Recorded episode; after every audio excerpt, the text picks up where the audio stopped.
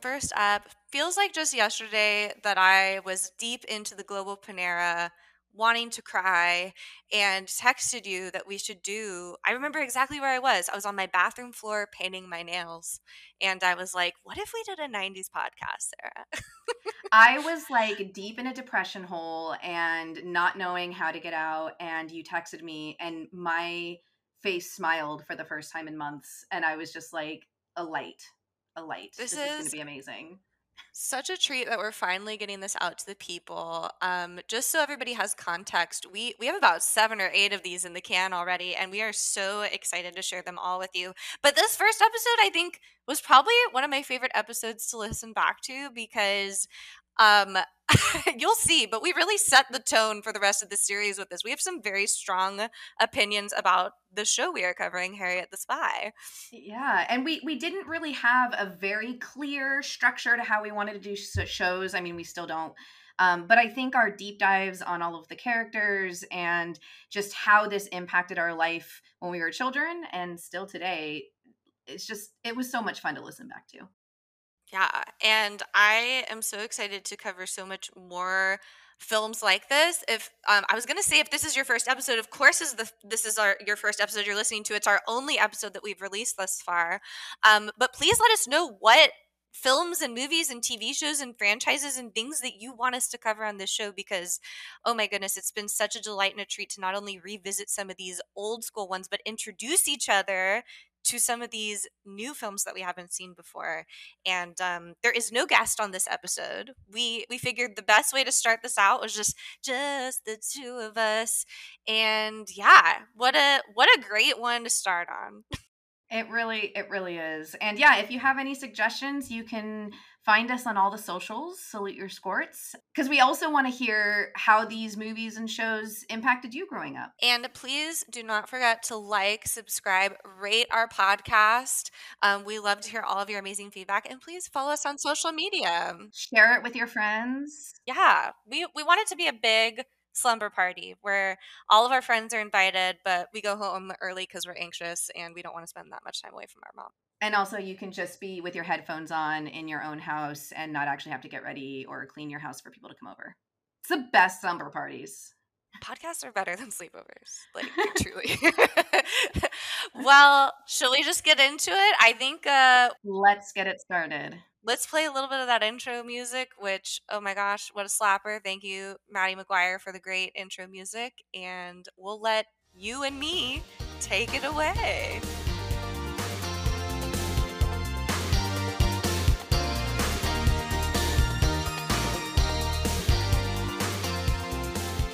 I have a very controversial question that I want to start out this podcast with. Okay. Okay, you, did you like her? oh my god, she's so mean. She's awful. I, I have. She's so mean all throughout my notes. She's a terrible person, and oh my god, I'm so glad that you said that because I was like, if we do this podcast and Sarah's like, actually, I like really identified with her, I'm gonna be like, you were not a good person, and we need to talk. because this child is terrible. Like I had a lot of like I what? but also her parents are horrible. Okay, yeah. And I know that like Golly raised her. Yeah. But like I have notes at like the very end when she's like learning all of her lessons and I'm like, well, yes, but no. So we can get to that at the very end. But no, she's a horrible human. Here's the thing. And like I was thinking about this. There was sort of this era of precocious children like Alice in Wonderland was kind of rude. Like when you watch it back, she's not very nice to anyone. She's just kind of demanding everything. and I'm trying to think of other kind of pop culture, you know, even Darla Dimple from Cats, but she was evil. So like, you know, eliminate that one. But well, you know, I think I think especially in this era, I think that there was per, like perhaps a desire to show young girls as strong. And Absolutely. I think they went a little too far, but I think that was part of it was like they're not just meek, like they don't they're not just pushovers, like they can be bullies, they can be like, you know, strong, whatever, have opinions, but definitely was pushed a little too far on a lot of these. I guess thinking about it, even just as you said that, picturing her in her yellow jacket and her big boots, she's kind of a female Dennis the Menace. Kind of. Like she's just kind of a bratty little girl and she's kind of privileged. She comes from privilege and but doesn't have a Super great home life. Did you see that house? Oh my god, that's like my first note that I wrote. I was like, this house, this mm-hmm. house. Well, okay, actually, mm-hmm. the first mm-hmm. note that I wrote, which I'm so glad that you answered that question correctly. This child is awful. But there was, I looked at the Wikipedia, and there's a very interesting quote here that I read before I watched the film, and I'm glad that I did. So I don't think this is a spoiler. Barbara Shulgasser of the San Francisco Examiner dismissed the film, describing the protagonist as, quote, the kind of kid I'm not looking forward to meeting as a grown up. dot, dot, dot. I think, yes, like, absolutely. I 100% agree with that. I mean, I. I have met this I know these girls. I've worked with these girls. I've done musical theater with these girls. I like these these women who grow up with a very privileged view like they exist in the world and they and they have access to therapists we'll get to that i mean who to think that that's amazing i mean chloe she is like literally an influencer right like yes oh i i didn't realize that i was doing bad things let me apologize but not actually be you know sorry um oh my um, god harriet yeah. the spy walked so kylie jenner could run honestly like she was the original like, oh my God, like, did I offend you? Like, yeah, you're being terrible. Shut up. oh my gosh. Oh my gosh. Okay. Yes. Agreed like and if you don't agree then maybe you shouldn't listen to the rest of this podcast and um, there's a little bit more to the quote. It says while the well-loved novel was apparently about the admirable battle a kid must wage in order to become an artist in the face of peer disapproval the movie seems to be about a mean-spirited tyke who has no scruples. If that kind of person wants to become an artist it's okay by me but i don't have to root for her. A hundred percent Barbara Shulgasser of the San Francisco Examiner. Thank you. Amazing. I, I agree with that so much. Um, it was really hard to watch, and it kind of reminded me. I don't. Okay, we'll obviously get to this film eventually in in this series, but Princess Diaries. I remember seeing that movie and being like, I want to live in San Francisco in an apartment with like a curly staircase. But I'm like, who are these artists? Because I lived with two artists. Like my parents were both artists. I'm like, who can afford these homes? like, and I couldn't tell. Correct me if I'm wrong, but did it sound like the parents were scriptwriters, or like they must have? They were having an argument at some point in the film, and it's like that was one of the best scripts I've ever seen, and I was like, what? can I just say that like, if they could afford that house, which I think in the Wikipedia I read it was supposed to take place in New York, but they filmed it in Toronto. But they didn't like they tried to make it sort of, you know, what what's the word I'm looking for? Kind of evergreen that it could be any town USA. Um, but if that's New York, oh my gosh, that apartment, like what they must have that's Steven Spielberg. Her dad's I mean, Steven Spielberg literally the fact that she had a live-in full-time nanny for 11 years let me tell you i had a full-time nanny for ayla for two years. She was not live-in and it is not cheap. Yeah i mean even bill hader can't afford a live-in nanny. Like darcy I mean, carden was bill hader's nanny. Let's think about the money the money. Yeah that as an adult i think has been the hardest part of watching these back. I recently saw ghost and i was like demi moore is a pottery artist and she can afford this flat in new york. No no no no no. It's like the best part of turning 30 you're just like i know how much these houses cost. You can't afford that. Seriously. But but when golly said a high pressure job is when you don't get to do what you want and when you do you don't have time and that one like almost brought me to tears. Whoa. Oh my gosh. Right? Wait, say it again. Say it again. When you don't get to do what you want, and when you do, you don't have time. Oh my gosh. That's like that's very deep. That must be from right? the book. That's got to be from it the must book, be. right? I feel like all of Golly's like words were pretty much like beautifully written though. I have a lot of like Golly quotes throughout here it was very interesting, and this is a great segue because my my first note literally is all caps the peak of Rosie O'Donnell. We're talking like for any young people listening to understand. Let's set the scene here. This is 1996, so this is peak Rosie O'Donnell show, which ran I think like six or seven seasons. Um, I'm obsessed with the Rosie O'Donnell show, and I don't think I realized how obsessed I was with it until I recently rewatched an episode with Megan Mullally on it. Um, how much do you know about Rosie O'Donnell, Sarah? A lot, a little? Okay.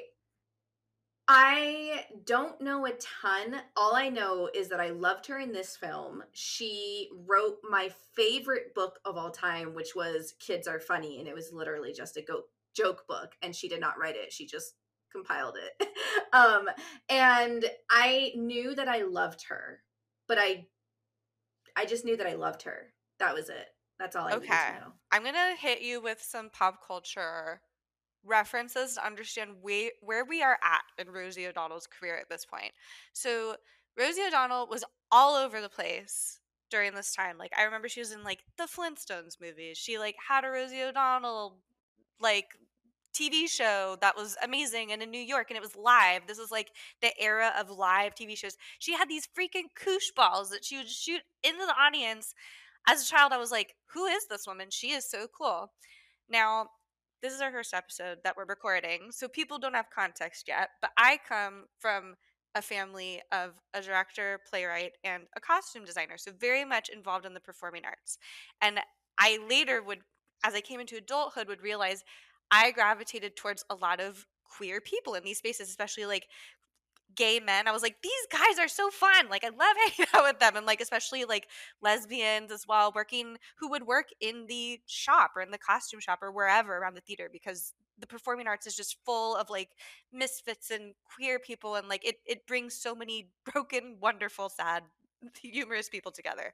Um, and I, this era was really, really interesting for like LGBT kind of outward transparency. So, um, a dear friend of ours, Arye Gross, uh, who is an actor who's worked with my dad, you know, I've known him my whole life, was on The Ellen Show, which, not for the kids out there, not the Ellen DeGeneres TV show, but the like 90s sitcom, The Ellen Show, which was one of the first shows to ever have someone come out on TV because when they gave Ellen that show, it was it's kind of like Seinfeld. It was basically just Seinfeld with Ellen, and everyone's like, "There's something weird and quirky about this girl," and it's like, "Surprise, I'm a lesbian," and that was huge back then, huge, huge, huge. So I don't know if you remember this, Sarah, but were you a Blockbuster kid? Did you go to like Blockbuster and Hollywood Video? A thousand percent, yes. Okay. Do you remember this one Rosie O'Donnell? I remember. Okay, so I was a, I grew up in the performing arts, so I saw a lot of I saw Death of a Salesman when I was four, so nothing surprises me. But I remember being so blown away because Rosie O'Donnell was all over Nickelodeon television screens and everything. Like she hosted the Kids' Choice Awards like every year for like 10 years, I want to say. Um, she was very much in our faces all the time, but she was in this like black like dominatrix outfit on a VHS. Oh my gosh, what is this movie? It's like Rosie O'Donnell dominatrix movie. People are like yelling at me right now. Um, Exit to Eden, I want to say, or no, it's like basically she's in this really sexy outfit on the cover, and she's got like a whip and stuff, and, she is in this like slave Leia type, like dominatrix black studded outfit. And I remember being so embarrassed, Sarah, because I was like, this is too sexy. I'm not supposed to see this. This is this is Rosie O'Donnell. Help me. And this is like during all of this. oh my gosh. When did this movie come out? This was in 94 and it was like very unsettling to me as a young I would have been 4 or 5, right? I was like my eyes. but this was huge because like she came out around that same time that Ellen did and it was like a huge time for just like people were finally I mean up until this point you know, Liberace never came out as gay. Like there were these people in pop culture who, especially lesbians, like there were no lesbians in pop culture at all. And uh, so yeah, that's my fun fact. Is Rosie O'Donnell was the first like famous lesbian really that I really had in my cultural awareness, um, other than Ellen, really. Like Yeah, so that's big. And I thought that was really, really cool. And actually, it's so funny, Sarah. I thought, like, I hadn't seen this movie since I was a child. I think the last time I saw it was in theaters, but I had so many vivid, vivid visuals from this, as I'm sure you did too. But I kept thinking about when she went into that recycled junkyard area uh, where she's like, "This is my friend's place with yes. all this recycled stuff." Yes. I was like, "Oh, that's her lover." Like that yes. was an immediate thought. No, I, that's in my notes. That is in my notes, and I also have in my notes that like George is definitely not her lover. Like no, no, they no, are besties. They yes. love each other. Like, but they are not lovers. I got a vibe. I was like, I swear, I almost paused it. Like I thought that Rosie yes. O'Donnell went in to kiss her, and I was like, oh. And I was like, "Oh, this is what I thought." And I was like, "A thousand no. percent." I had painted this picture in my head that they fired her because they like found out she was a lesbian. I don't know. Weird, weird, weird, weird. So she didn't actually come out until 2002. Except I feel like I knew that she was like I was. Okay. I didn't. I have context. I think I have context. so you may have, and I'm so glad that you brought this up because I cannot believe that I left this out of what I on my Rosie O'Donnell coverage. So Rosie O'Donnell was in there was a Broadway revival of Grease. And you have to understand that Grease the musical, okay, this is like Chloe's expertise here. Grease the musical is has changed so much over time. The original Broadway cast like the original cast album if you listen to it it's actually really raunchy and talks about like gonorrhea and stuff it's very kind of like seedy and not the cutesy sparkly thing that you see in the movie the movie's its whole other thing but this broadway revival it was absolutely insane. Like I, I mean, I love it. Like think about that era uh, in the '90s where like Disney celebrated their what was it 50th anniversary with the pink castle and stuff. It was all everything was hot pink. Like everything in this production of Grease was hot pink. Mm. It's an amazing cast recording. Listen to it. Billy Porter, it's a black teen angel, and he sings a gospel version of Beauty School Dropout. Honestly, an iconic show. But Rosie O'Donnell played. Who do you think she played? Like, if you had to guess in Grease. I feel like she could have played Rizzo. She was Rizzo. But here's the thing, girl. Rosie O'Donnell. Okay. She can't sing. so she gets stunt cast. This was like the beginning of an era of Broadway where celebrity casting was starting to happen. And they're like, you know what? We're going to turn uh your songs into just kind of spoken word and we'll just have you kind of Ethel Merman belt it and go out there. And they sold tickets. Rosie O'Donnell famously hated doing this show. She was an improv stand up comedian.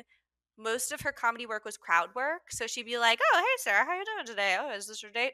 Like, and she hated doing Grease. And maybe one of the reasons that you knew this about her, that she was out, was during that production of Grease, she in the VH1 behind the music. I don't know why there's a VH1 behind the music of Rosie O'Donnell. Don't ask me why. Um, but she talks about like having a, a, a, relationship with the woman who played Patty Simcox in the Broadway uh, production of this. So that's some Broadway history for you. Um, Rosie O'Donnell also was in Seussical the Musical. Just another fun fact. Amazing. Amazing. she loves Broadway, so, okay, and she I, that was something that I loved about her. She always showed Broadway shows on the Rosie O'Donnell show, and like other than the Thanksgiving Day parade for young people out there, we didn't have YouTube, so the only way to see like Broadway performances was just like watch the Rosie O'Donnell show or wake up really early and watch the Thanksgiving Day parade. So shout out to Rosie O'Donnell for keeping Broadway alive. I feel like okay, so I just saw this TikTok recently that was saying something about um by the way, this is our first episode and I am TikTok obsessed. So for anyone, it's true. Sarah sends me so many TikToks.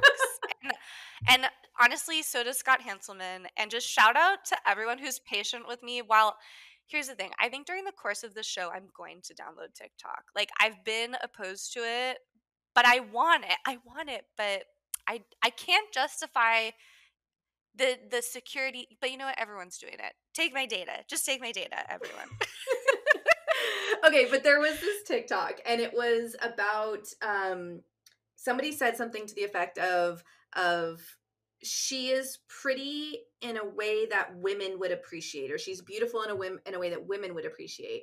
And then someone else was like yes this is actually like a thing where there are women who are beautiful to other women because the way that women are often attracted to women is different than the way that men are. And so she's not she is not trying to be beautiful for the attraction of a man and rather just in it of herself. And i feel like that resonates with me with rosie o'donnell particularly in this film and but also throughout her career is that i saw her as this confident woman who was beautiful but not beautiful in the way that I was being pushed was beautiful because what I was being pushed was beautiful was from a man's gaze and she was beautiful and strong and amazing and funny and just herself and I feel like that's how I knew that she wasn't straight because she didn't care what the men thought. Like I'm totally putting this on her. This is may not actually be true, but that's how I feel like I knew because she no, was just, I think that's so true. Yeah. Yeah.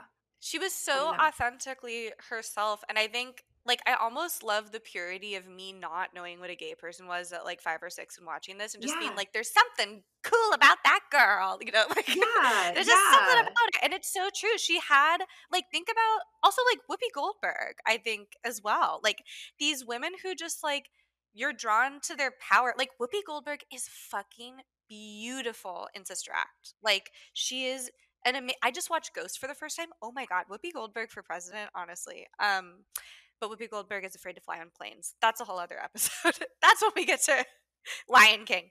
Um, but she had this like powerful strongness. Like she's so funny. Like both Rosie O'Donnell and Whoopi Goldberg and Ellen are all very well.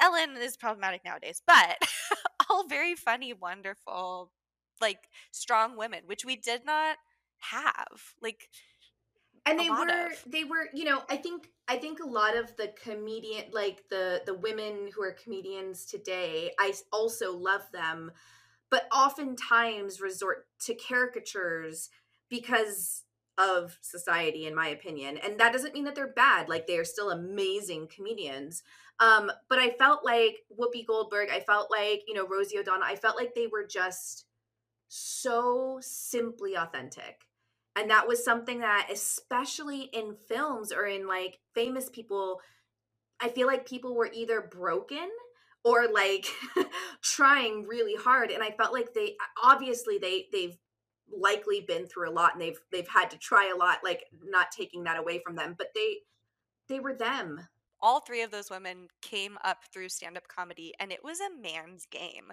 Like, this is the era of Jerry Seinfeld, Larry David. Like, if you, I highly, highly recommend. Oh my God, I say this on every show that I'm on, but I'm so obsessed with her. Nell Scovell wrote a book called Just the Funny Parts, and it's about her journey as a female comedy writer in Hollywood. And there's so many parallels to being a woman in tech. I could go on and on and on. But I think about, you know, these stories that she tells in that book about like people being like, oh you're funny but you're like cool. You're not like you know it was all it's all and even talking to like female comedians today like a lot of it is you know there's a lot of harassment there's a lot of like hey you either have to be sexy or not. That's the whole thing with um amy schumer right? Is like she so much pushes out of that box like the unconventional beauties like and and having to open people like kate mckinnon out there like it's so i think that like comedy in general has always been like women aren't funny like women you know, to get up in this world, like they have to be one of the guys. And I think they probably were able to kind of like see through a lot of the bullshit of the industry because of like just being like, I am not interested in any of this and being able to just fight your way through. I mean, I've been backstage at comedy shows, it is rough. it's not a fun place to be. Um, I loved, but I, I loved her in this. She was so wonderful. She was. Okay, you said that that book and and being a a, a woman in comedy is like being a woman in tech. And I want to say so at the very beginning of this film, total segue and, and change of topic somewhat, but at the very beginning of this film, um, Harriet the Spy, which by the way, did we even say that that's the film that we're talking I about? I mean, I feel but... like they've read the title. I assumed it'll just right? as a cold open. Where this is our first time, we're just like cold open cold open. There's sure, a song. That's it. Maybe. um, so at the very beginning, she says that Golly says that if she, that if she wants to be a writer, she has to write down what she sees, and that's why she's a spy.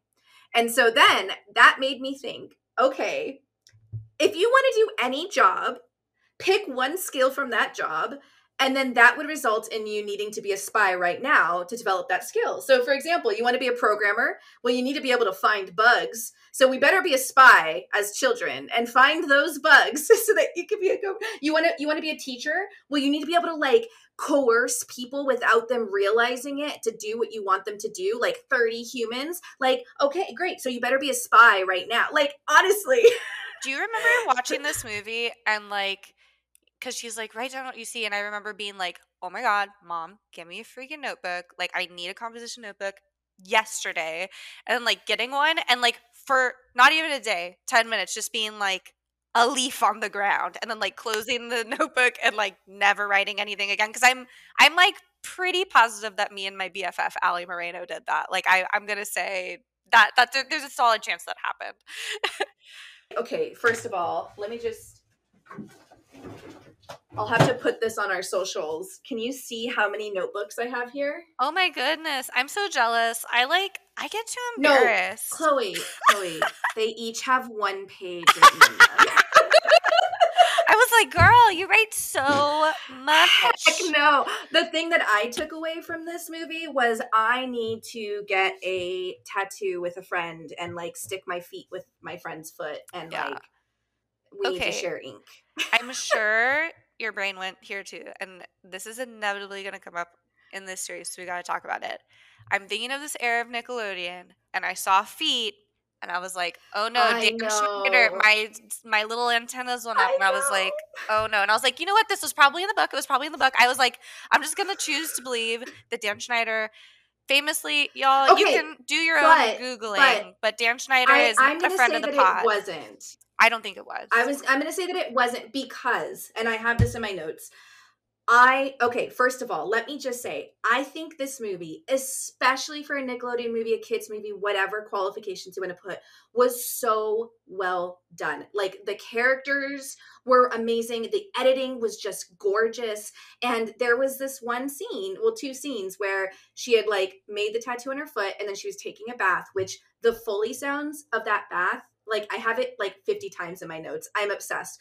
But like she was taking a bath at the beginning and she was trying to keep her foot out of the bath so that the tattoo wouldn't go away. And then towards like the end of the film when she was like in a fight with all of her friends, she was actively trying to scrub it off in the bath so that it would go away. So that's what makes me think it has nothing to do with he who must not be named, but rather it it totally has an actual plot point and i loved that plot point because it was so subtle but you felt it, right? Like, because remember as a kid, like you'd get a temporary tattoo and you're like, I can never wash this, like, never. But then, like, you know, if for some reason people were like, well, Barney sucks, you're like, well, I better wash this tar- tattoo off. Not that that's a personal story. Yeah, you Just better saying. not hope it's a henna tattoo from Venice Beach or, girl, I'm gonna have that for a while. Yeah, I, speaking of Foley, um, first note that I have after just like, literally first three notes are like peak Rosie O'Donnell, and then honestly, the power of a composition notebook. Um, but I love a film. It's like a classic Nickelodeon. My first thought was how classic of a Nickelodeon film to open with a man falling into a pile of chickens. Like the Foley in this movie, y'all. So good. classic Nickelodeon shenanigans. Also, though, I have this like strong reaction to when films waste food. And I think it's because I grew up like needing to share a happy meal with my mom because we didn't have the money for anything else. But like anytime films had like a food fight or like they just destroyed that whole market worth of food. Like honestly, I wanted to participate. I thought that it was funny, but it literally hurt me. And it still does. Like every single time they do that, I'm like, why? Why? I also need to know did they catch him? Did they catch this robber? I need like to know what happened. Um I don't know, but she she was literally watching him like pull the wallet out of the woman's bag and then walk away and then Harriet and I wrote this down in quotes. Like she wrote man with a wallet. Like you watched him pull it out. like you Why did my brain like, go I was like, oh, her journal is going to end up being evidence for the case. Like, why is that where my brain went? I was like, surely, like, why are you writing this, ma'am? Um, right. pay attention to what you're doing. Um, speaking of the blood blood Oh. buddies uh feet toe Yeah. thing not dan schneider related Tattoo. y'all if you don't know what we're talking about with dan schneider we highly recommend checking out sloane's videos on youtube you can do your own research Oh on that gosh. just there's a lot of info out there but we we It's we a love lot. we love nickelodeon we can't support dan schneider um but i wrote in i wrote representation which like could have done without a white dude as as sport but i loved loved loved what is the friend's name ja- jamie Jeannie, Jeannie. I loved this because my my best friend throughout all of elementary school was black and I watched this film and A Little Princess, which happens to be the same actress. yes oh my way. gosh So that's Jeannie where i recognized her Um, yes, yes, and in the little in a Little Princess, uh, the main white girl, her name is Sarah, and both of these films, all I could think of was me and my best friend Chanel because her and I were just besties, and I was like, oh my god, I keep seeing us in all these films, yes and like. Oh my also, God, and Jeannie you looked a like freaking her. scientist. Yes. Oh my god. I literally wrote. I got so upset, Sarah, every freaking time that because Harriet, I was like, I hate Harriet. Like she legitimately made her drop stem cells on the ground. Like this woman is trying to clone her own DNA. How dare you disrupt her work? Harriet needs to go to jail. I do not like this child. I do not. I would not stand for this. Um, But also, like Jeannie using her mom's ginormous bra to do like a mold spore experiment was like goals. Like she is just an amazing human and her mom is amazing. And I was just like, that is you are you are my people. I love you. So, kind of on the topic of the kids in this film, because like the kids are the true star of this film. Rosie O'Donnell is great, but the real stars, and I think that was such a big deal too, right? Like, remember seeing production, like, I remember seeing a production of Annie and being like, those are kids on the stage. And like, when you see a kid on TV, that's huge as a kid. Like, seeing other kids is huge for kids in general.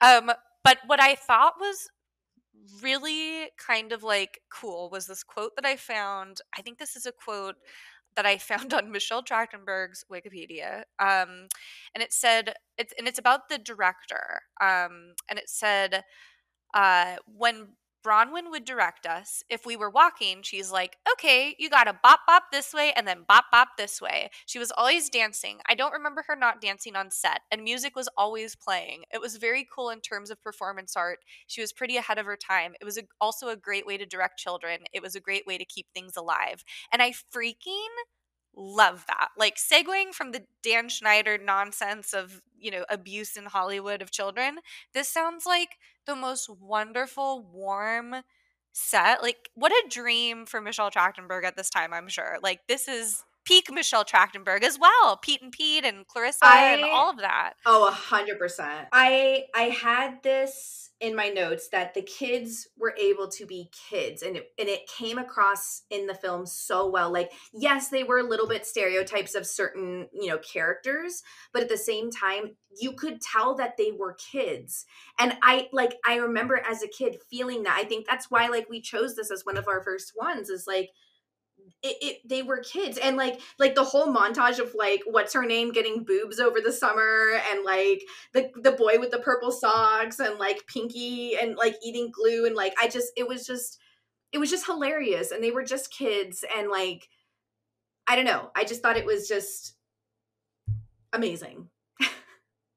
Was I'm looking up what year Matilda was also 1996, which also was like kids. There's kids on the screen. Like that was huge. Like just classroom scenes were like huge for 1996. Like what a year for classrooms on television. um I honestly just like watching this film and knowing that, like, because I, I was reading that during the film, I was like, just watching it was such wonder. Because I was like, you know what? This film is kooky and quirky and weird. Also, huge year for your, like, 96, 90s in general, huge time for recycling. Just like so much recycling everywhere and like recycled items as other things. So like shout out to recycling for this film.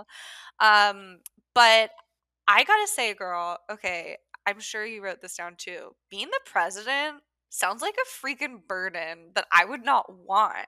Like all of the duties of the president of this school i was like this is too much work for one child let alone one adult. Did you did you ever um have like class government in elementary school? No not in not in elementary school. I don't think i got that till middle school. We like switched off duties like like hey chloe is on the flag this week and like you know sarah's doing the date on the calendar. But like you had to edit a school newspaper. You had to like do all of you had to make decisions. You're basically the president of the United States for the school. so my elementary school was kindergarten through through through eighth grade so it was like k through eight so it was elementary and middle school so we it was kind of middle school but we definitely had like a class government like they were trying it out for the first time and i all i remember is that i i wanted to be treasurer because then I could have a dollar sign A R A H to be like Sarah for treasure, like dollar okay. sign Sarah for treasure. And oh, I just oh, really cute, wanted like to make Kesha. those signs. yes. Exactly. Um, I love that. But yeah, okay. no, we barely even had like a yearbook, let alone a school newspaper. Like we had one yearbook in seventh grade was the first year that we ever had a yearbook for my my entire school and my one of my best friends little brother like did all the drawings for it and like for the for the cover page and it was literally just like printed and stapled together and like passed out at lunch. Honestly i was just like listening to all the duties of president and i was like you should vote for the kid you don't like to get this because they're you're never gonna see them. They're gonna be too busy. Like literally, she's writing articles that are like, "My dad and I were on a horse, and we love to go horseback riding." Like, when do you have the time? You're doing homework. You're also like making decisions on behalf of the student body. You're like you're organizing the formal. Like, I I don't want that work. I am a child. Thank you. okay also, though, speaking of like writing articles about riding horses, I feel like the kids in my like upper elementary and middle school were way cooler than the quote unquote cool kids of Harriet School. I will say, and I think I saw a little of this written in in the Wikipedia. It felt very. It is. the fashion is peak 90s in a lot of ways but it is sort of like in this timeless like i feel like if you showed this to ayla do you think she would know it was old because, like, watching it, I was like, honestly, this there's nothing in here except for except for which we'll get to in a little bit the absence of cell phones but like yeah i didn't notice much or technology. the iconic i like the iconic iconic wide jeans that harriet wore those are like so loved so many iconic fashion moments that I forgot that I remembered from this film. Like the big red sweatshirt, the like I remember like going to Old Navy and like begging my mom for a striped turtleneck at one point because Michelle Trachtenberg wore one. Like truly Old Navy was just Michelle Trachtenberg heaven on earth. Um yeah, I mean, what a style, what a fashion icon in in this like the whole film. I just really. I just feel like the the cool kids were just so preppy and i guess maybe it's just kind of like the school I went to, but we never had any of that like preppy kind Why were the bullies cool wearing like, school uniforms? Our cool kids were like, yeah, exactly. Like our cool kids were like cool. I don't know how else to say like 90s cool. They shopped at Limited too, Sarah. They did not shop at the school uniform store. That was so confusing. I was like, okay, so I get it. You're a prep, but like what are you wearing actually? Why do you have a bib? Um it was very confusing. I I had a lot of questions about it. I was like, that is I think that would be the nerd. Like that that's where Do I think think it's an East Coast thing? Oh, maybe. Maybe, maybe. I could see that. Like think about Because I remember the first time one of my first internships, I there was this girl who came and um sorry she was a woman like we were adults but she wore like heels every day and i was like oh my gosh why are you wearing heels every day like don't your feet hurt and she was like no i'm from new york like we literally wear heels like this is what I wear. And I was just like, I don't even own a pair. I mean, but like it might be that. think about like so I I sure we'll get this later, especially with the conclusion of this film, but I got a lot of Hey Arnold vibes from this. Like so Yeah. many harkenings because that's another like school based Yeah. show around this era. Um But again, Hey Arnold was way cooler. no, absolutely. But think about like because that was the East Coast. Like some of them wore uniforms and some didn't, but they all went to the same school. It's very confusing to me. But it does kind of give it a timelessness, I guess. Like I'll be curious to know when you show Ayla like Matilda and Harriet the Spy, and she's able to like comprehend. I mean, because let's be real, and I'm sure you feel the same way. I feel like watching Harriet the Spy now completely different than when I watched it at age five. Like I there were lessons in this film that I was like, oh my god. Like even though I was not liking Harriet, I was like, there's some deep things going on here. Yeah, I was almost eight when this movie came out. And I feel like I kind of understood a lot of them. Not all of them, obviously. But like I like a lot of the things I wrote down now, I remember feeling when I was younger, like feeling so sad for that cat guy. Like now I watch it. So like when I was a kid, I was like, okay, I kind of understand. Like it's probably not healthy to have that many cats. Okay, I have five animals now. so I'm like, he did not have that many cats. He had like six cats. It's You not that big a deal. with the cat man, Sarah. But like, oh my but, like- god. Harrison Withers. That's his name. but like he had like six cats. Okay, maybe it was like twelve. Still not that many. But he had a huge home. No, he didn't have any dogs. He just had cats. But he had he, what he but he built he built bird cages, and the bird cages he built were just gorgeous. And I literally wrote that down like the life of just building gorgeous bird cages and just loving your cats all day that sounds like a magical life like i would 100% sign up for that like he just Okay. looked so happy like, I'm learning so them, much about him. you right now. oh Because my god like I was like was just beautiful he's gonna get worms. Um, no, but I did. I did love the bird cages. I also feel like there was a fancy bird cage in uh, Little Princess as well that I was like obsessed with. Really fancy yeah. bird cages in this time period.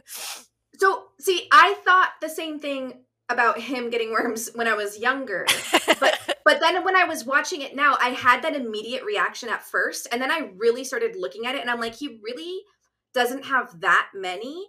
And you could see how he was like, here's here's our process. Like it wasn't just like, yeah, you know, feces it wasn't everywhere. Grey stuff. Gardens. Like he wasn't like living No. in squalor whatsoever, Uh-uh. and he was able to function. Just let let Harris Withers live. Leave him alone. right? And then when they took his cats away, I'm sorry, but they took him all of the cats away in a bag. I was angry. I was livid. I was like, this is this is inhumane. When I tell you, was Sarah, angry. I only took one note on Harris Withers, and it was the following Harris Withers needs to call the HOA for that roof hole. What is going on? It's New York, sir. It's going to freaking snow in there. What are you doing? Patch up your window. I also got the idea. Did you get the idea that like he knew that she was watching him? I, I got that feeling at some point in the film, maybe later in the film. I kind of felt like everyone kind of knew, but they were like, "Oh God, there's like Spy Girl again." I mean, like, ugh, we'll get to it, but this girl's like hanging out in Eartha Kitt's dumbwaiter. Like, get out of there, girl.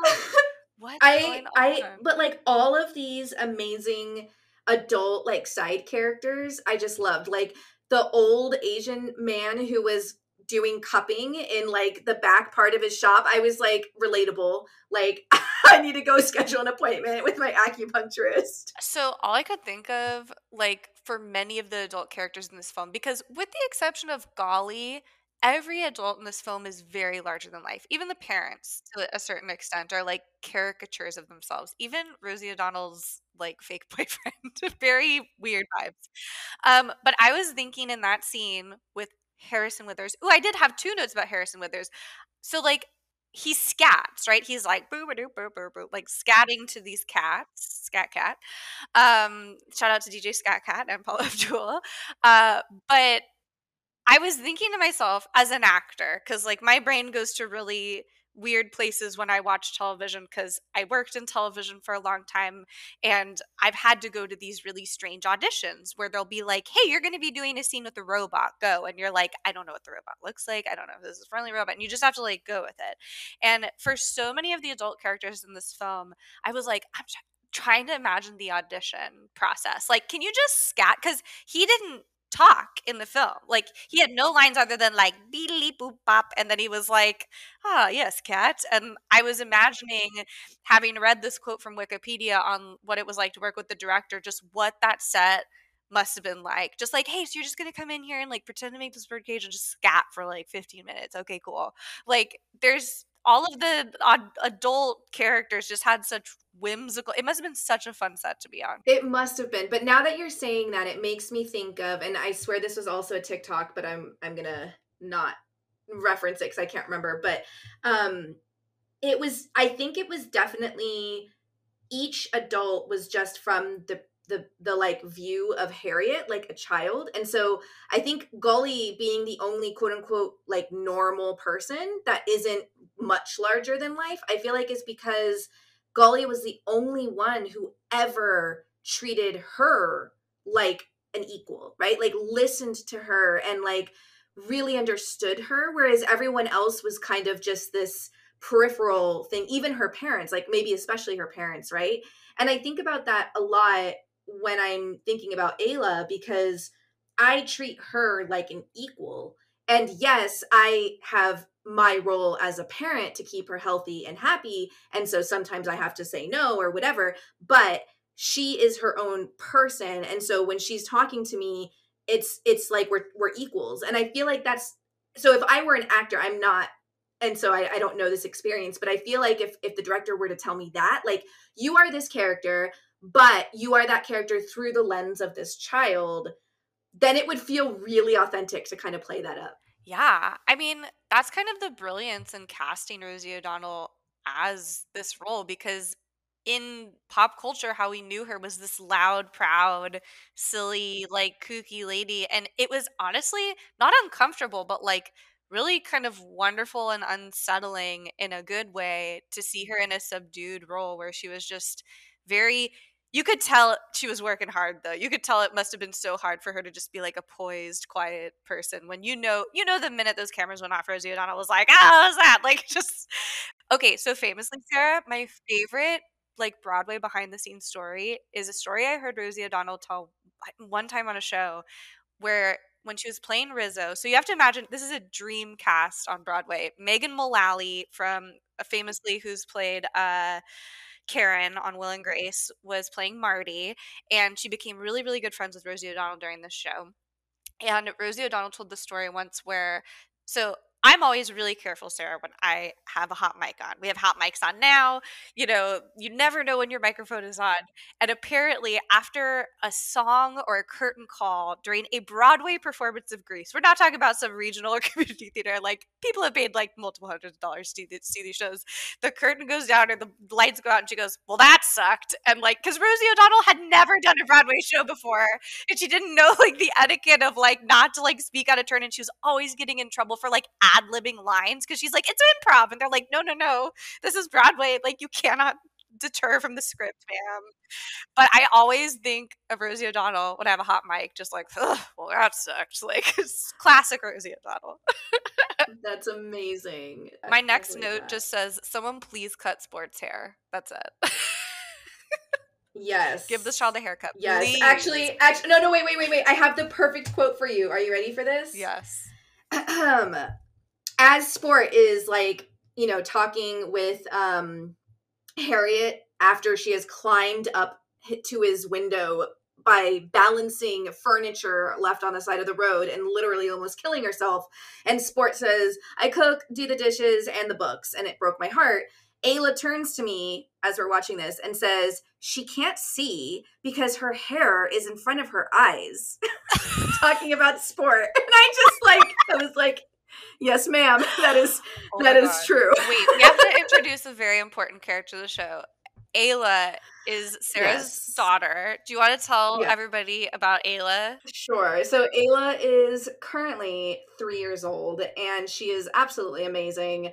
Um, and yeah, she just kind of is her own person and says whatever she wants to say. And uh, yeah, apparently she recognized very clearly that. Uh, and she misgendered sport. sport. yeah, you know, gender is a construct, and yeah. um, Ayla is still, you know, we learning. talk about it. We talk about it, and she, he, they, you know, depends on the day that she's talking about someone. Sport is a gender neutral name as far as I'm concerned, and it's not a name as far as I'm concerned. I was like, give this child a name. Don't call him Sport. He mentions, oh my God, Sarah, I rolled my eyes so hard because, like, okay, shout out to whoever this child actor is. I'm sure he's a great and wonderful, talented person, but something deep inside me really wanted this character to be like Asian or Pacific Islander or Hispanic or literally anything else other than a white boy because, and like, tell me if you felt the same way. And maybe this is just me brain, being brainwashed by watching so many television from this era. I kept waiting for them to be boyfriend girlfriend, and like, not that I think race would have changed that, but I really just wanted more representation other than like two white kids and their black friends. Like, I really wanted sport even to be like a Gordo type from Lizzie McGuire. I'm Like anything other than this like you know, just like Ayla said, girl with Although, the hair I eyes. will say, I will say, like, so after this film, he went on to play, um, uh, to be in Zenon. Oh, and uh, Girl yes! Century. You okay, this is huge. I and I feel like if you were to, yeah, it like, well, that's what I'm saying. If you were to look at him completely out of context of the film, you would think, oh, he's just that popular cool guy. But the fact that he was like a part of the misfit gang and and and actually the one who was really poor compared to his friends, like like Jeannie was like brilliant and you could tell that her parents supported her and loved her and like fostered her like curiosity for science and like Harriet's parents were absolutely horrible but they were rich and she had Golly but like sport just had his dad and his dad was clearly struggling and clearly not properly parenting him. He had zero parent in his life. Like harriet had Golly. He had no one. tough role to play and the fact that and the fact that he was white i felt like even made it stronger because he wasn't just like you know and i'm gonna be a little crass here he wasn't just like a poor mexican kid right? Like he was he was what you would think is like the popular rich white boy but totally juxtaposed with his actual role. And I thought that was amazing. Sarah, I take everything back because I'm looking at this man's Wikipedia. First of all, he's so handsome now. How dare you? I know. Um, I know. Shout out to Gregory Smith. Ty's dad is also named Gregory Smith. and I had paused this movie, and Ty was like, "My dad was in this film, and he plays a sport." And I was like, "I don't have time to talk about this with you." Um, Oh my gosh, this okay, I take everything back. I had such a crush on this guy. Um I remember him. Yes. He was in Everwood also. Okay, yes. Shout out to Gregory Smith. I mean, when you. he was in okay, Zenon, I, I, was just like heartbroken. Oh, handsome, handsome man. But I was gonna drag him for one thing, and it's not his fault. It's the writing. I rolled my eyes so hard when it's like, "What do you want to do when you grow up?" And then that, and then she's like, the girl's like, "I want to like make stem cells. And then like Harriet's like, I want to write everything in the world. He's like, I want to play sports. And I was like, sport? Come on, man. okay, but but I, I'm gonna go on another rant here because I wrote the same thing. He was like, I literally wrote down and and he was like, I want to play sports so I can make money. And I was just like, really, dude? Like that's all you want? Oh, but, but then I had back. when I first watched that scene Exactly, because when I first watched that scene, I was like, "Wow, you're so shallow! Like, way to go! Like, how are you even friends with these amazing women?" But then when he's sitting there with Harriet and he's like, "You know, I cook, I clean, I do the dishes, I do the books, like I do everything. We're just hoping my dad can get a job and blah blah blah." And I was just like, "Well, no wonder. Like, a thousand percent me too."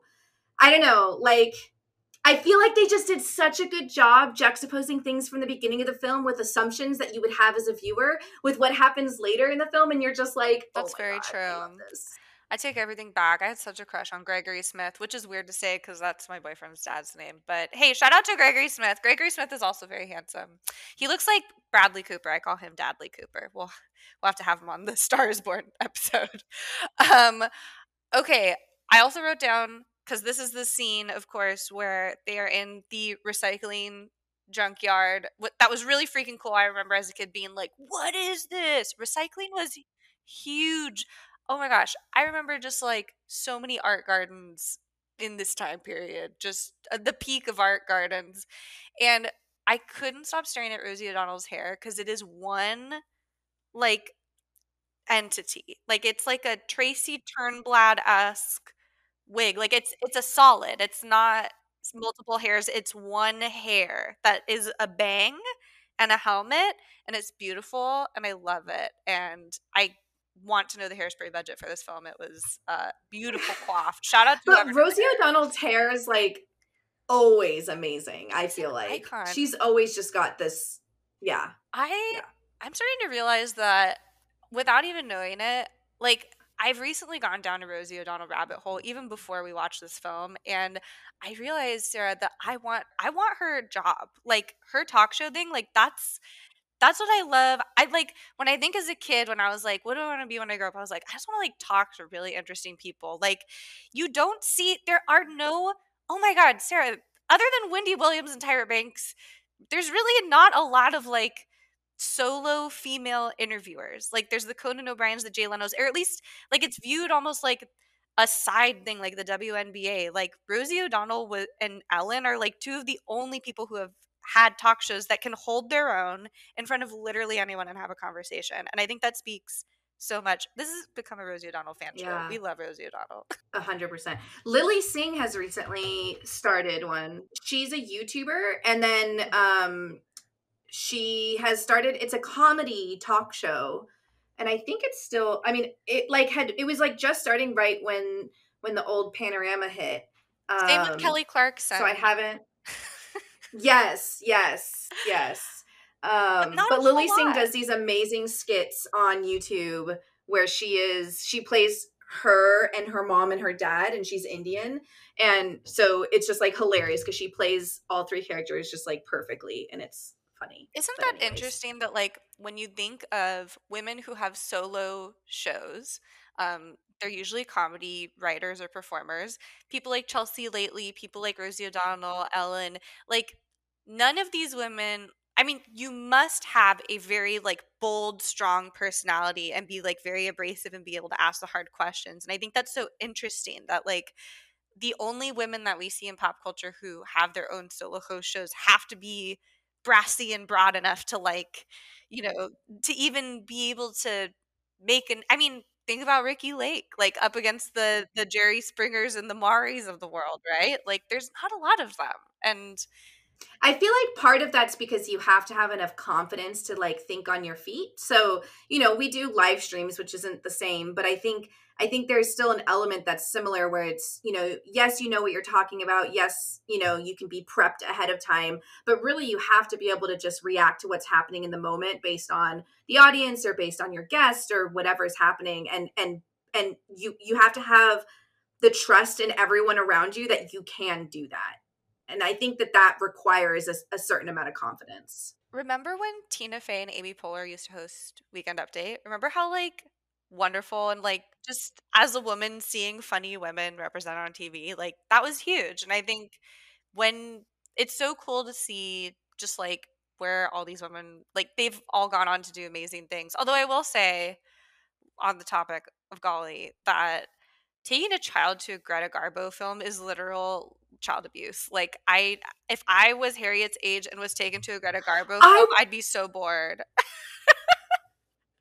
Are you kidding? I that this and Annie, like I want to know when like where are they getting to watch these like old films and like feel like I just like I'm I and she's so entranced by the whole thing and I'm just like, girl, I know. Like no child wants to willingly sit down and watch a 1940s era to be fair musical.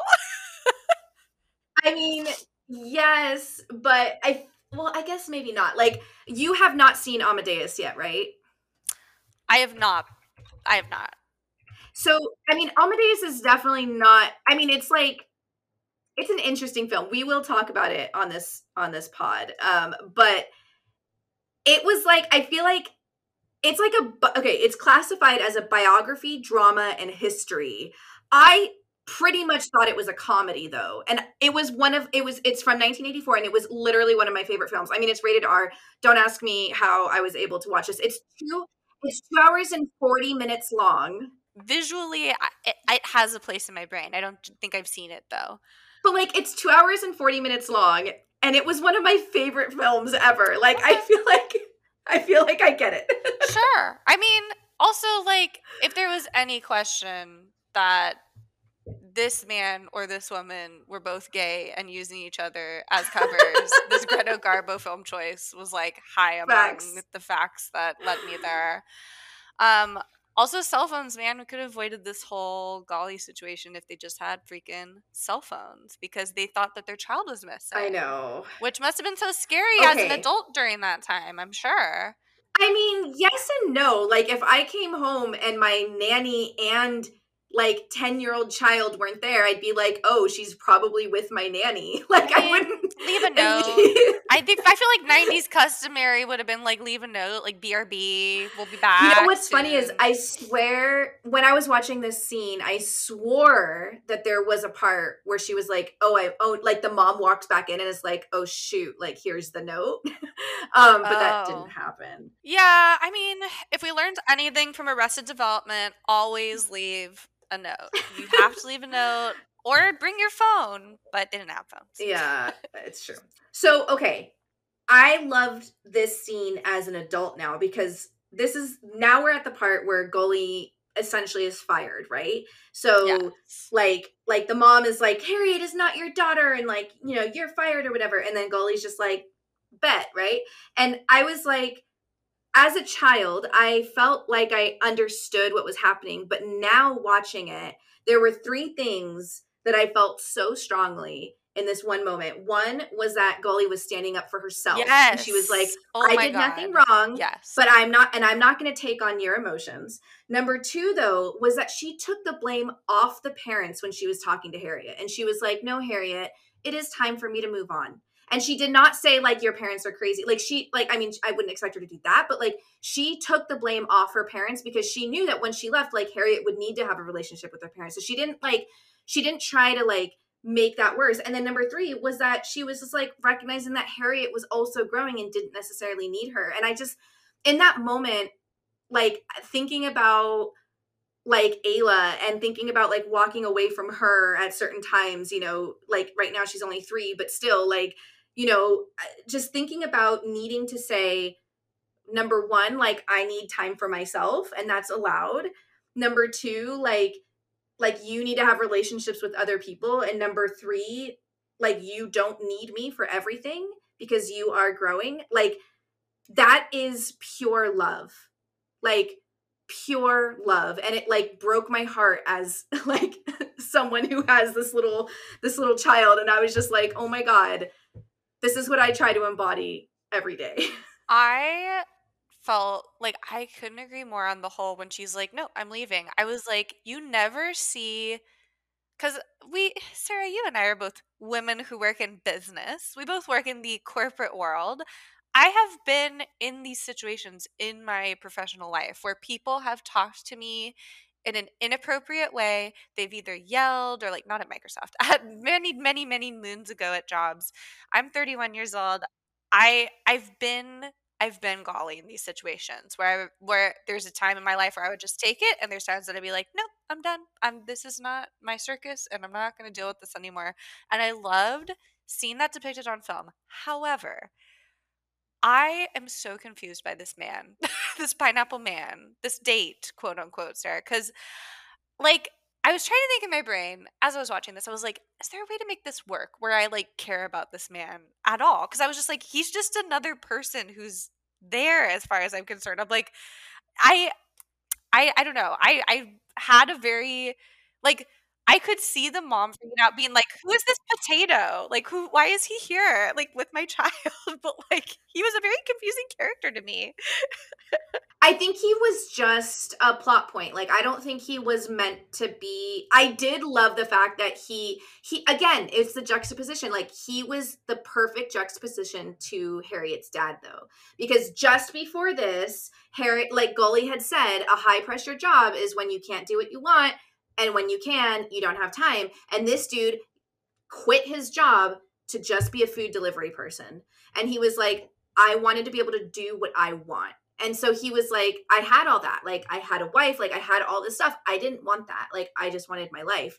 And again, I don't think he was meant to be anything more than to juxtapose and to show Harriet that, like, there are other options, right? Like, you don't have to do that. And even if you start down that path, you don't have to stay there. I also love the idea of what you said earlier about, like, these are characters through Harriet's lens, and in mm-hmm. that manner, I'm like, okay, he she would probably think he's a goober, so we see him as a total like.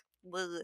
He reminds me of a character from the musical Cabaret, and it's funny because he's he, this character also holds a pineapple and sings a song about giving a gift of a pineapple. So I thought for a moment this may have been a deep cut reference to Cabaret, um, but uh, yeah, it it was very the character just felt I don't know, just oddly sexless to me. But now that you say it, I'm like, maybe that was intentional because we're supposed to, we don't want to see this man as sexy because this is how we're seeing it through Harriet's eyes. It would have been weird if he was cute or like, you know, yeah. Okay. Okay. I'm convinced. I also wrote that Clear Umbrellas made a comeback and are making a comeback. And I'm so glad. Clear Umbrellas forever. Recently found a photo. We'll have to put it on the Instagram of me with a um, Sesame Street umbrella that was clear what an era for clear umbrellas. Gorgeous clear umbrella. Wish that I had it. Um, I think it had sunflowers on it. It was beautiful. and what a heartbreaking scene. Like, I always think of like rainy town cars. I always think of um, Harriet the Spy and the Parent Trap when she's driving to London, and it was a heart heartbreaker. We will be right back.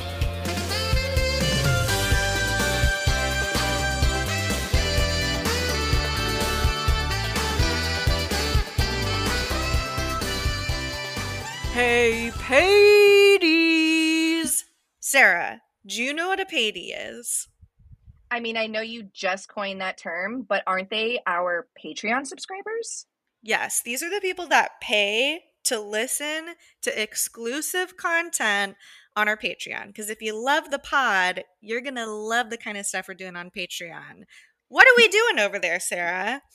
Well, not only do you get early access to all of our episodes without ads, Ooh. but you also get to hear some deep dives on some of our favorite 90 stars and what they're up to today, or like kombucha scandals. And you get to vote on which episodes we release in what orders. We get to vote on which ones we're going to record, which episodes of series we're going to cover when we cover a certain series. It's kind of a lot of access.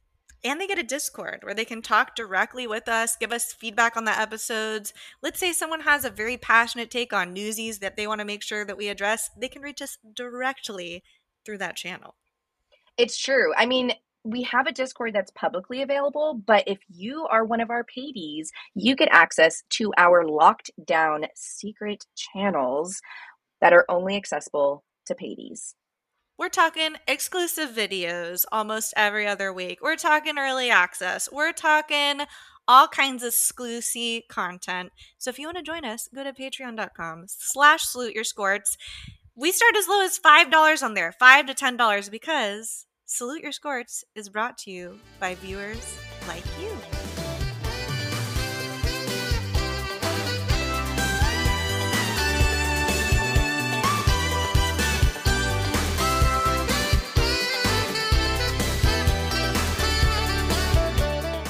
Uh, Eartha Kitt, girl. Eartha Kitt is in this movie. I know. And like, I'm just going to jump all the way to the end real quick because when she's using her little oh like oh butt exerciser machine. Eartha Kitt, what a dream. What a treat. She had the best performance in this film as far as I'm concerned. It was just amazing. Down to the wigs, down to the props, down yes, to everything. Yes. Like, oh, to be stuck in Eartha Kitt's dumbwaiter. Truly, like what a right dream. Um, and she's barely in the movie. It's Absolutely so sad. Amazing. I wish she was in it more.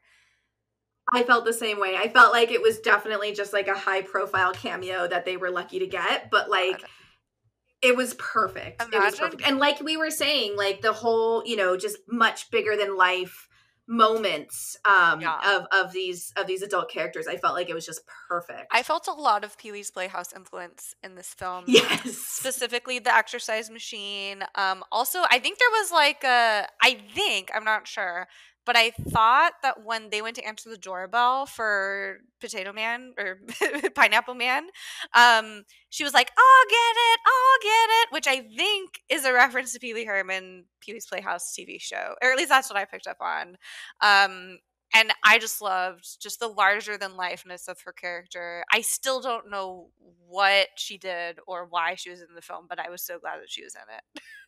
also, like just talking about this scene when she when Harriet is trying to like get into Eartha Kitt's mansion, I loved that she used being a kid to like trick the adults because I feel like that's such a relatable thing. She she just starts like walking in front like with a little yo-yo to make it look like she's just like a normal little kid and like the dude's like, "Oh, hey there, little sweetie." Like totally dismissing her, but really she's a spy. He calls her Freckles, which I could relate to that. Everyone I had such dark freckles at this age like and I think that's why I loved Michelle Trachtenberg so much because she wasn't so like I'm trying to think of the Disney Channel or and even just like the Nickelodeon stars of this time, but like Michelle Trachtenberg was a beautiful, pretty young girl, but when she was coming up during this time, like she was on Pete and Pete. She was like making all these cameos as a kid, and she was just so endearing because she was just so authentic. She was just like such a normal, like she was all over Nickelodeon magazines and like in all these video clip things that we saw on Nickelodeon, but she was just so normal. And I think that's what was so lovely about this film was you think of like other girls on TV at that time. I mean, we had like the Alex Mack and the Clarissa explains it all kind of characters, but for the most part, like everyone was really girly and she was just so one of the dudes, you know. I think I became a tomboy for a little bit because of this film. Yeah, I think that's why when she was in Gossip Girl, it did not sit well with me. See, I have not watched any Gossip Girl ever. I've watched all of it many times. It is not great. I've also never watched Buffy. Oh, I watched Buffy as I've watched both as an adult. So my frame of reference for Michelle Trachtenberg is very small. And she also was in Eurotrip. I mean, I remember her coming up like into more of these like adult roles and she's I followed her on Twitter today. She's got she looks like she's doing great. Uh, and shout out to Michelle Trachtenberg. She's just like such a beam of sunshine. Love her. Yeah, to be clear, she was amazing in Gossip Girl. It was just that in Gossip Girl, she played like you know like this rich preppy girl, and I was just oh. like, mm, I didn't even know I, she I, was like, in it. Yeah, she she became like one of the like kind of villains for a little while, um, or like antagonist, I guess, because it's not really like a villain, but um, I don't know. Like I feel it, but I feel like you're totally right. Like we did have a little bit of it, but almost everyone was girly and blonde. Yeah. In that in this Ooh. era. And she just Speaking wasn't. of girly and blonde, uh, Michelle Trachtenberg also voiced Penny on Inspector Gadget, which I love. Or no, she was in the live action movie. She was in live action, right? Yes. Um okay, my next note here is just the quote by the Volvo because what child in their right mind suggests a simulation of buying a Volvo. That's problematic. I don't understand. I had the same one. I was like, what? That joke was for the adults, I'm sure. Like, I'm just like, who is this for? Certainly not for me at five years old in 1996. Like, no. So, so let's set the Wild. scene. Like, this is this is the scene where they like all decide to go play in the park, and they're trying to figure out which game to play. So it's all of the kids from all of the like groups, and like, they just decide to play. This is before everyone like... finds out what's inside of her thing. yeah, but then also they Wild. decide to play bumper tag. What is bumper tag? That's not just tag. I don't know. These Canadian children are so confusing to me. and honestly, like, okay, to be fair, there is a sort of quote unquote timelessness to this film because the book was obviously written i think in the 60s and this came out in the 90s and they wanted it to be kind of like timeless but there were certain like and i'm sure these are all they these all must be quotes from the film because they're oddly specific like all of the stuff about you know oh the purple socks kid and like but if honestly a pinched face that is a compliment i want someone to tell me I have a pinched face. Like, girl, your face is looking pinched. I would be here for it. That was like the one comment that I was like, I mean, cool. Like, but the the reactions like from all the kids were it's like, she says that you should just get kicked in the face, and I was like, what? Like, oh my god. like Harriet's rude. All of this is really rude. Honestly, all I could think of for all of this moment was and the moment where like that comes in later with posting pictures of sports in the in the maid outfit was Harriet was the original Regina George. Like this is a burn book and you are writing shit about people. You are not writing what's around you. You're just being rude and you have you got caught and your burn book got released to the public and you are a bad person. But dude, she literally said that the guy with the boy with the purple socks should should kill himself? Yes. I this is so problematic on so many levels. I'm just like I don't like you either, Harriet. You like you're just being mean for the sake of being mean. I, w- I would have disliked her too. I remember being in sixth grade which you know is peak of like drama in elementary school and we were going to put on a show for the talent show and i had to show up a little bit later and it was i was in this group for the talent show i was writing oh my god sarah this says so much about me now i was writing a parody of survivor for all of my friends to act out and it was like a comedy survivor thing and i being the director I am, got all my friends together, you know, wrote a role for myself, all my friends. And when I showed up, there was this note written in my friend's handwriting that said like uh quit cut Chloe from group, eventually quit. And I like vividly remember just like very Harriet the Spy, dramatic, like crying back to my mom and be like, I want to go back home. I don't want to be here. So like kids can be nasty, but no on no in no way were kids I hope not. I hope people weren't getting Sanrio notebooks and telling other children to kill themselves in a burn book. like, no thank you. like there were certain parts of this that I was like, okay, I could see kids doing this, but then there were other parts where I was like, in no way was I getting slapped in the face. like there were certain moments where I was like, this hasn't been in the book or written by an adult because never have I seen another child straight up slap another child after having paint thrown on them.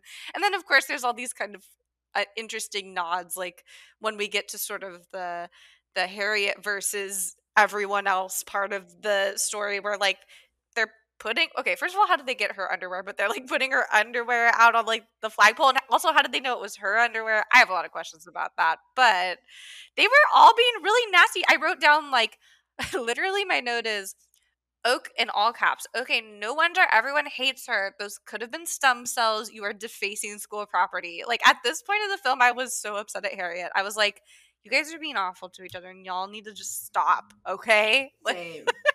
Same. The the scene where they they have the note that says Harriet stinks and she like goes into the bathroom and tries to like wipe her armpits was like it hit home for me because the year it was like sixth grade was just like a year but like that summer i went to this like day camp where we it was like summer school but for like smart kids and so we got to do like fun stuff so i took like a singing class and i'm a horrible singer um, but i just remember it was summer in san diego and every uh, one of the other girls had shaved their legs except me and i was so embarrassed all summer for having just like dark Latina hairy legs and like seeing all these like beautiful white girls with their like perfectly shaven legs. And I also couldn't sing. And so that was just a summer of like no self confidence at I mean, all. I have like visceral memories of like middle school, like seventh and eighth grade. I sweated so much, Sarah. I had to get like like prescription brand deodorant because I was just like going through puberty and it was wild and my skin was terrible and like it was just embarrassing to exist during middle school. Like I can't even like I think about just how nasty people were that I overheard and I don't even want to think about like what was being said about me. But these these poor children, I like okay, first of all, I think a supporting character in this film is the bathroom of this school because I viscerally remember asking my mom, I was like, stop this VHS. Explain to me what's going on with this paper towel because it's like one of those fabric rolls on the thing. And I was like, explain this to me. How does it dry? That doesn't make any sense. Why is that there? That doesn't seem sanitary. Also, like people are washing their hands from the bathroom. Also, this sink, not seen anything. Is this like a New York thing? Because I have not seen a sink like this except in Harry Potter. what is this Same. thing? Same. No, I felt the same way. And honestly, though, I remember the first time I ever went to a bathroom, a public bathroom that has um, a, a seat cover that literally it's the same thing as that paper towel roll. So like What? it's a plastic seat Oh, cover. yes, and then when you flush, it like comes in and it sanitizes and brings out a new one. But it's not a new one. It's just sanitizing it over and over again. No. no. And the first the first time I ever saw that, I was like, I was like, oh my god, this is oh wait, it's just like in Harriet the Spy. Oh my god, wait. So this is just like this whole time I've been lied to. Yeah, because where's the garbage from that going? It's the same. Yeah. You just No, changed my life. one. I'm never I'm never using a restroom again. I know, I Um, could never. I I still put paper on it because I couldn't. I couldn't. Honestly, like Harriet is the original Re- Regina George though, and also how dare she outsport as a drag queen? I did not like that at all. That was very rude, and I was like, I don't think I ever got back onto Team Harriet. Like I left that boat early in the film, and I was like, you need to get your act together, Missy. Like, So this is where I get frustrated because you know at some point she gets so low that Golly comes back to kind of give her a pep talk, and she's like. How do you know when to tell the truth? Because I'm just telling the truth. And I'm like, no, you aren't just telling the truth. Like, you are telling your perception given limited information. But besides that, Golly says um, you need to apologize and then you need to lie because the truth isn't just like the truth. Like, you, sometimes it's important to lie. And I was like, you know, I don't think it's really that. Like, I- that was the only time with Golly that I was like, I mm, really hated that advice. mm. And it really kind of soured Golly for me because at the beginning of the film, she's like, be unapologetically you, and I can't reach wait to read your memoirs and your book, and like you're such a fascinating child. And now she's like, actually kind of mask what you're feeling and like try But to I fit feel like in. Both are wrong in the sense that yes be un- unapologetically you but what you see is only your perception. And that like this is what i wrote down. It's like it's about empathy and understanding and then it's about ways in which you're like communicating. And it's like if yes sometimes it's not important to tell like the truth. If if you're going to someone's house for dinner and they just are making you dinner and you don't like it, just be like, thanks. If they are a chef who's preparing like a new dish, then yeah, you should be brutally honest or like just be honest with your feedback because it's important, right? So yeah, you need to like evaluate what you want to get out of that situation. And no, you shouldn't lie, but like don't stop at saying that like, you know, like Janie is a is a you know, will never amount to anything because she's just, you know, a fake scientist or whatever it was she said. I can't even remember. But like, you know like understand where where janie's coming from and like or jeannie sorry what she's trying to do and like i don't know i just she was just so unempathetic and i feel like in the mid 90s empathy wasn't even a word.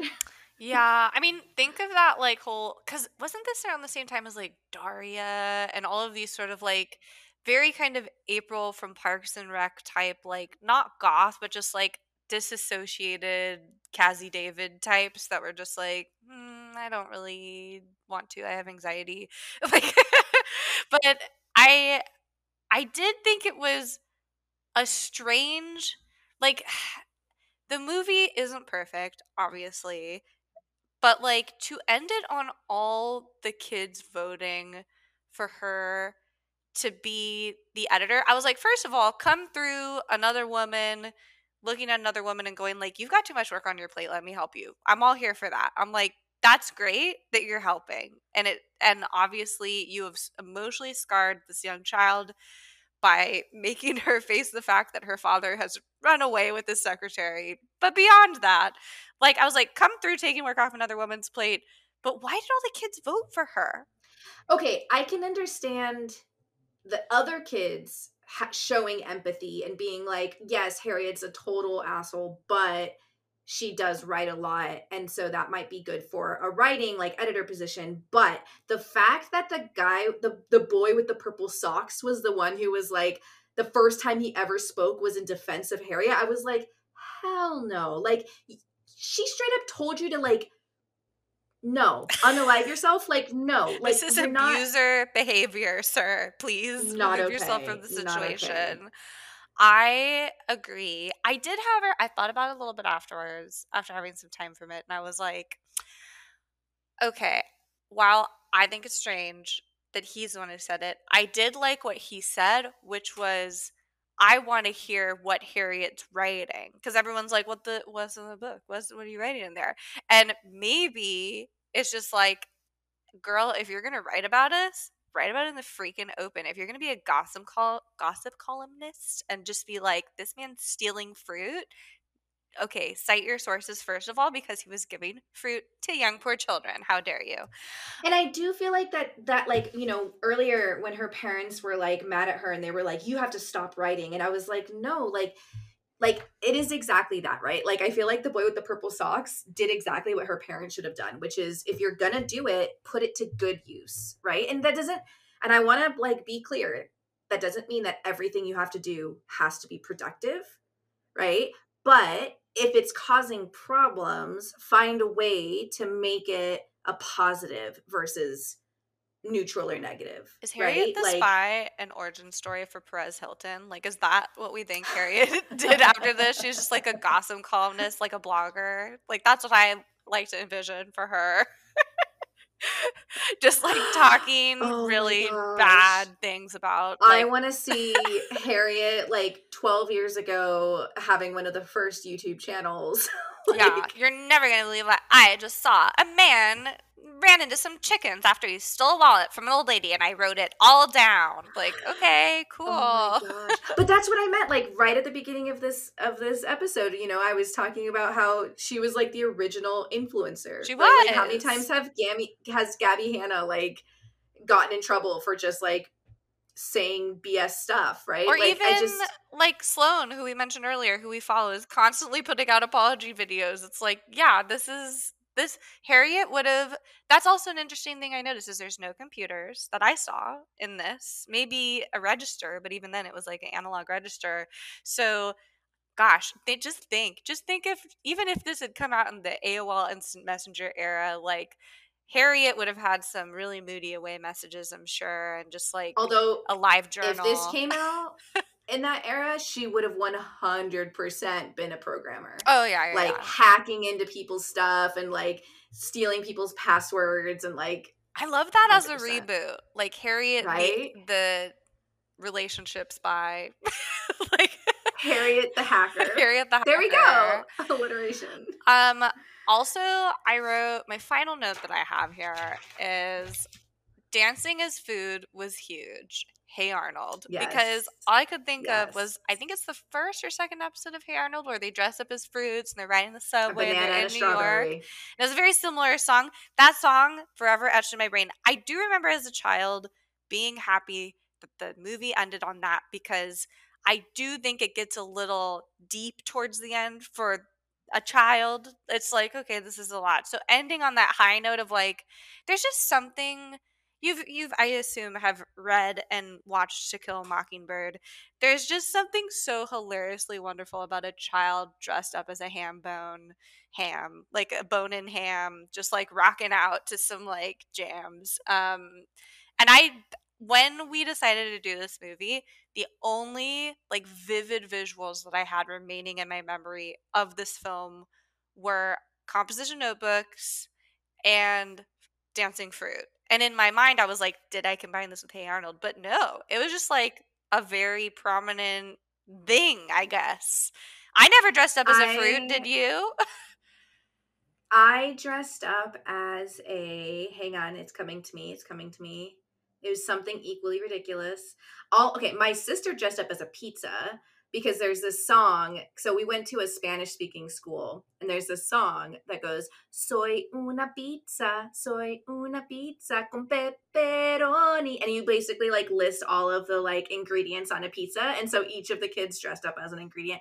And the like the whole song is just about how like you were like eh, you were a pizza and then you got put in the box and then the delivery guy was like going to take you to the house and then like like you fell out of the pizza and you were like so sad because now you're just on the ground anyways it's an amazing song I love this. Um, I had a pizza song too. It was like they taught it in uh first grade. It was like was made of dough and tomato sauce and lots and lots of cheese. It was like it's a pizza. It's a pizza. I was like, this is Italian music. Okay, I'm learning about Italy.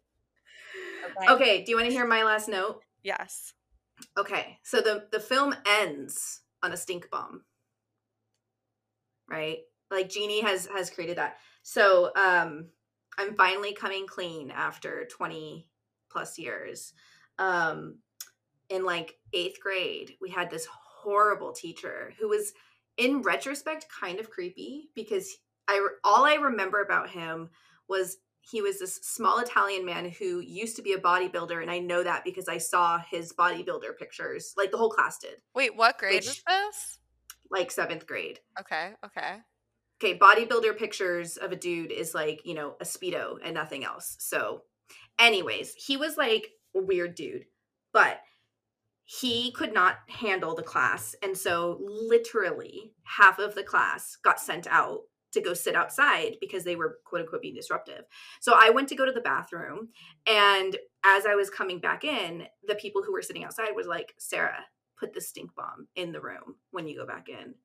And you have to know, like, I was a good kid. Like, I was Yeah. I'm like, my trouble. jaw is to the floor. I'm like, ma'am. So, first of all, the fact that I brought it in as I was walking in, not the greatest idea, but also kept me. Was this a homemade one or like a pre-purchased no, one? Like a pre-purchased one. Okay. So Okay. they're like these little, like these little, like foil bags that you Yes. squeeze. Okay. yeah and so i basically just kind of like walked in and threw it in the back in the trash can as i was walking in and then just sat down and then slowly it started filling up the room and then everyone and they were like you know we were in like eighth grade it had to be eighth grade so they were like we're gonna cancel your your your like so okay we had these multicultural dances where every single grade did a dance from a different culture anyway so they were to cancel our multicultural dance and they were to cancel like all this stuff and they could never cancel anything because no one ever admitted it. And even though pretty much everyone knew it was me, one person tried to say that it was me because they were scared that everything was going to get canceled. And the teachers were like, You're an idiot. Sarah would never do that. She is an angel on this earth. What are you? And I was just like, about "Oh, Me? How dare you? So, yeah, audacity to never, accuse never caught. angel. And That's I literally used my like dumbness, and I was just like, "Why would I put a stink bomb in a room that I was walking into? that is stupid." Oh my god, I love this for you. And I love that like no one snitched except for one person. Like yeah, I and they didn't that. even they weren't even believed. Like everyone, literally, uh, like during lunch, people would come to me and be like, "We're not going to say anything." I'd be I like, love it. "Thanks, thanks." Oh my gosh. I I remember those stink bombs. They were like in the little silver packets. I remember the boys always had them like Yes. oh my gosh, that's wow. What a honestly like way to take one for the team.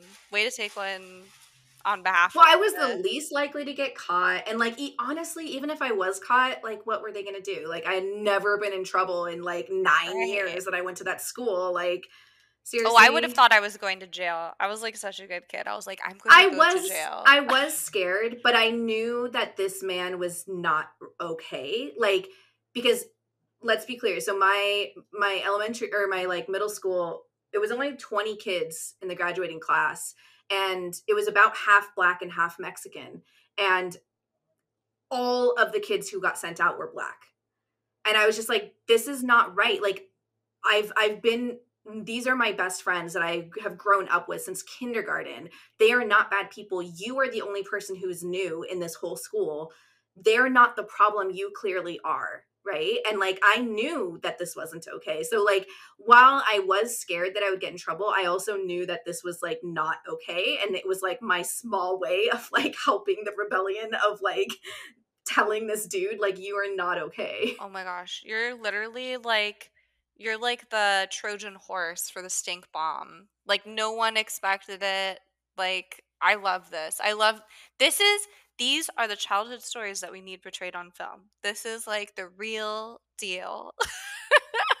but that was kind of what this was, right? Like Jeanie, like the brilliant mind that she is and she just like was like let's have some fun with this. Yeah i loved it. I am legitimately I, I, get very upset in films when like someone interrupts a science experiment and it's like not even an a plot b plot thing and i'm just like that could have been like a stem cell or a dinosaur egg or like whatever. Famously and i'm sure we'll cover this movie on the show in the movie life size with lindsay lohan i was so viscerally angry at this man's girlfriend for brushing because the experiment worked and it was like her mother would have come to life and instead this Barbie came to life. I very much feel that way about this film where I'm like this poor young prodigy making stem cells in her easy bake oven. Like Harriet honestly should be in jail. she like Harriet is not a good person and I I honestly love that that is our takeaway from this film that like I truly remember not loving Harriet, like empathizing with her as a kid, but as an adult, I'm just kind of like, girl, get your life together. I remember you have a therapist, work it out with her. Right? I, I remember wanting all of her gadgets, but I remember not liking her. Like, I remember much more, like, I identified much more with almost every other character, especially uh, uh, Sport and Jeanie. Like, I remember being like those I want to be Harriet because I think she's not a great friend and I want to be their friend. like not because I want to be her. I identify the most with Eartha Kitt's character because I just want to be a rich old lady with fabulous wigs and a cute dog and a dumb waiter. I think this was also my introduction to dumb waiters in this film. Like there were a lot of questions I had to my mother about like tell me about this dumb waiter very east coast very east coast to film. be clear in my notes i wrote laundry chute and then realized that's not what it was and had to look it up so same i also feel like the Muppet Babies maybe went in a dumb waiter once. And this was just like a common pop culture term happening at this time that I was like, yes. I'm not familiar. I don't understand any of this. same, same. And let's be clear the character that I identify with most now is Cat Dude. I feel like I'm putting Eartha Kitt's character on a list, a short list of people that I want to cosplay. Like I just like think that's such an under. I can't believe I didn't know Eartha Kitt was in this film. Like there's so can you many... be Eartha Kitt and I'll be Cat Dude, and then we can just like do a photo shoot, just a birdhouse, and just uh, she was giving me. I'll be of... delivering a birdhouse to your yeah. mansion. I'll have my dog like just hanging out. Uh okay. Well, this has been our first episode. We've never done one before, so amazing how should we end it? Should we just end it with um, final thoughts? Any final thoughts about our first child detective movie, Harriet the Spy, featuring probably like the most famous child detective that I can think of? Um, my final thoughts are just that if you want to be anything when you grow up, you need to start with being a spy. Um, and don't be an asshole. Yeah, I think, um, first of all, I would love if every child had access to a therapist and psychologist. That would be really great. I got very jealous watching this film and thinking about what that could have done for my mental health today. Um, so I just want to stand on that platform for a second. um, also, I'm just like leaving this reminiscing on this film just really with a newfound love for Rosie O'Donnell. Truly, like I kind of want to dive into her catalog now and like watch some of the stuff she was doing, like film wise around this time. Oh my goodness. Okay, well, I guess you know what, Sarah? I think I'm gonna download TikTok today. I think it's time. I'm gonna find her. I'm. I think it's time for a koosh comeback, if you will, um, of Rosie O'Donnell in my in my um, awareness. But yeah, I.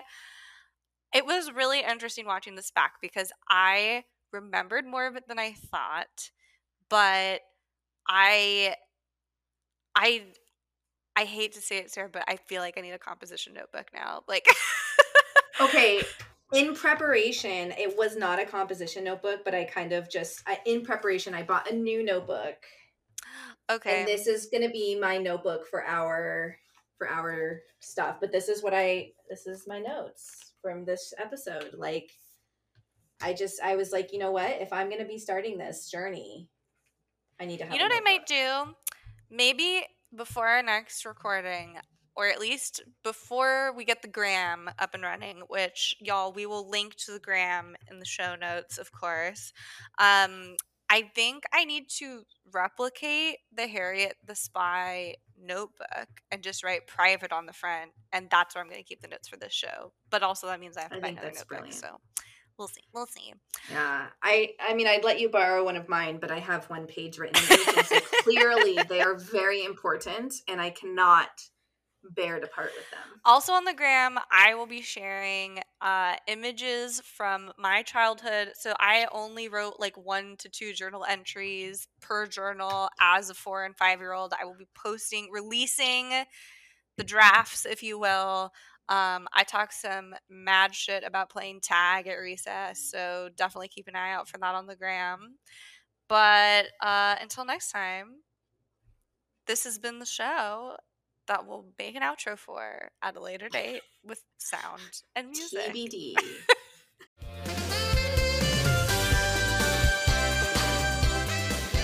Salute Your Skorts is not endorsed by the companies featured in this episode or any of their subsidiaries. It is intended for entertainment and informational purposes only. All names, pictures, audio, and video clips are registered trademarks and or copyrights of their respective trademark and or copyright holders. Mix and master by Dr. G. Our theme song is Keep Me Entertained by Maddie McGuire. Salute Your Skorts is recorded in front of a live house plant And in a shed. and is not produced in Nickelodeon Studios at Universal Studios in Orlando, Florida.